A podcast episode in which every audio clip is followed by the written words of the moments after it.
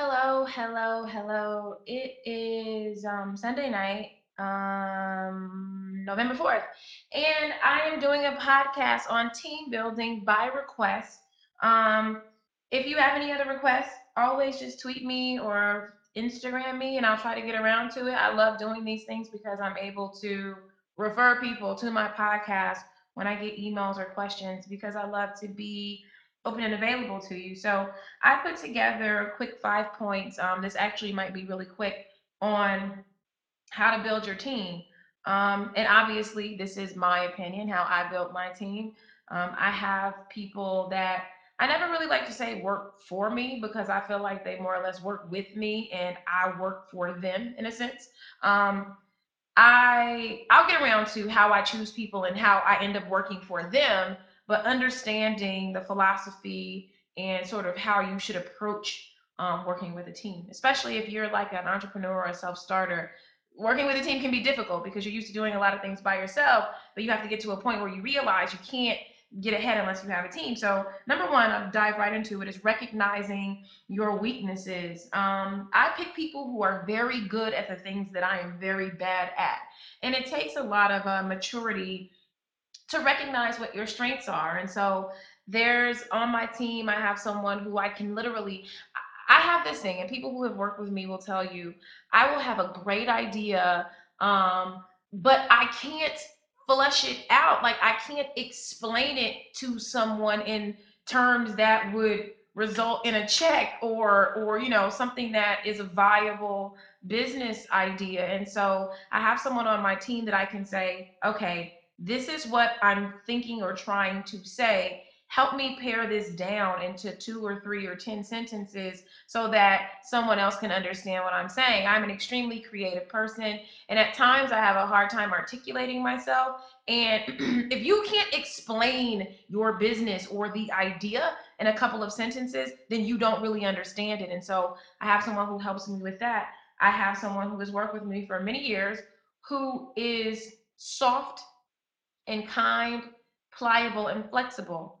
Um, I'm kind, I'm not soft, and at times I'm maybe not as flexible as I would like to be, but I have someone who people just love. She's sweet. She's going to answer a lot of the questions. I'm usually moving very quickly.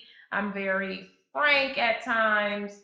Um, it's just par for the course. So I have someone on my team that is very good at the things that I know that I'm not that great at. Um, so that is it, is recognizing your weakness if you're not very organized, if you're not that outgoing, you know, you're not all the things that you are not, fill in the gaps with people who are. The next thing you want to do is focus on how you identify talent. Um, if you see something in a person that you like, even if it's not in your field or you don't know that they would be a good fit, but you recognize these qualities, I always say approach them. Don't be afraid to approach somebody who does something that you like. Um, mainly because they're going to have a network of people that they can potentially connect you with or you never know how many skill sets someone has. There are people who are on my team that you would never know. Like in one facet of their life, they like do one thing, but when it comes to my stuff, they offer a totally different service. You would never know that it's it's I provide them with their creative outlet. So they may, you know, sell books during the day, but you know, in the in the weekends and in the um at night they are able to pour into their create creative outlets for me. So you see something you like don't be afraid to approach. Um next thing is give once you've picked these people you got to give them room to be who they are. Um, i have connected some people with some of the people that i've worked with and they they see the work that they do for me and they expect the same thing but they don't really understand that my relationship with them is i give them some bit of guidance these are the guidelines for what i want i need for whatever you're doing to do these five things but as long as it hits the five things that I need, however they choose to do it doesn't bother me. I can't um, obsess over how people do what they do as long as my needs are met. So that's going to cut out the micromanaging. Um, it allows you to give your when people can take ownership of projects. I allow people to take ownership of the things that they do. These are their things. Um, and once I tell them what I need, I let them I let them do what they do. Um, that's how I am. Is that I, I gotta let you do what you do.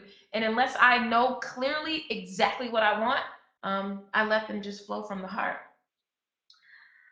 The next thing I say is always be crisp and clear with your vision and your mission. Um, as long as you know what your goals are and what your strategy is, and you you get with your team and and you guys both agree these are our goals and this is the strategy, you will never have to worry about arguing or butting heads because we always can refer back to the vision and the goal and the strategy.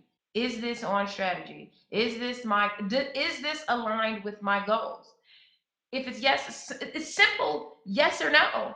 Um, and if it's you both agree yes or you both agree no, then that's pretty much it. And once you've agreed on the strategy, you it's simple. I never have any sort of like strategic arguments with anybody because we all everybody knows what my vision is, everybody knows what my goals are, and everybody knows what my strategy is to get to that place. And so as long as we all stay aligned with that, we have no conflict.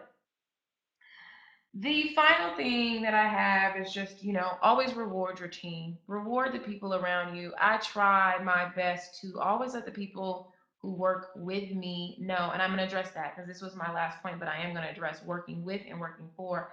I always try to have the people that work with me to reward them because when they've done very well, like I, I love, there's a new girl who we added to our team who literally changed my life. Like she literally took days worth of work off my plates by simply being herself and being thorough. And I immediately rewarded her because I need her to know that I appreciate her.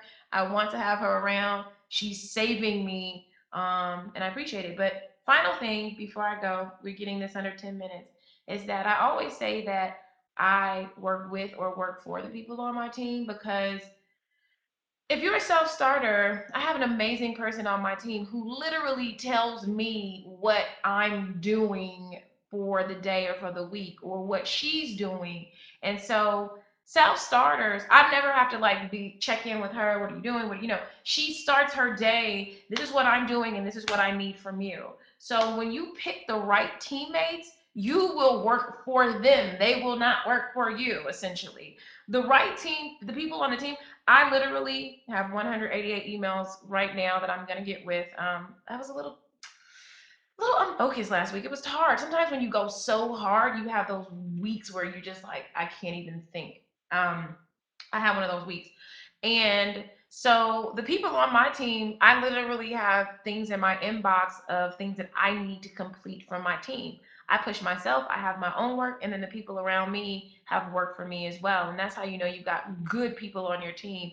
When they are self starters, they are letting you know what needs to be done, and all you have to do is knock it out. So that was my very brief uh, podcast on team building. If you ever have anything else you want me to talk about, um, just hit me up on Twitter at my Myleik at M Y L E I K. And when I get a chance, I'll do a podcast. Good night.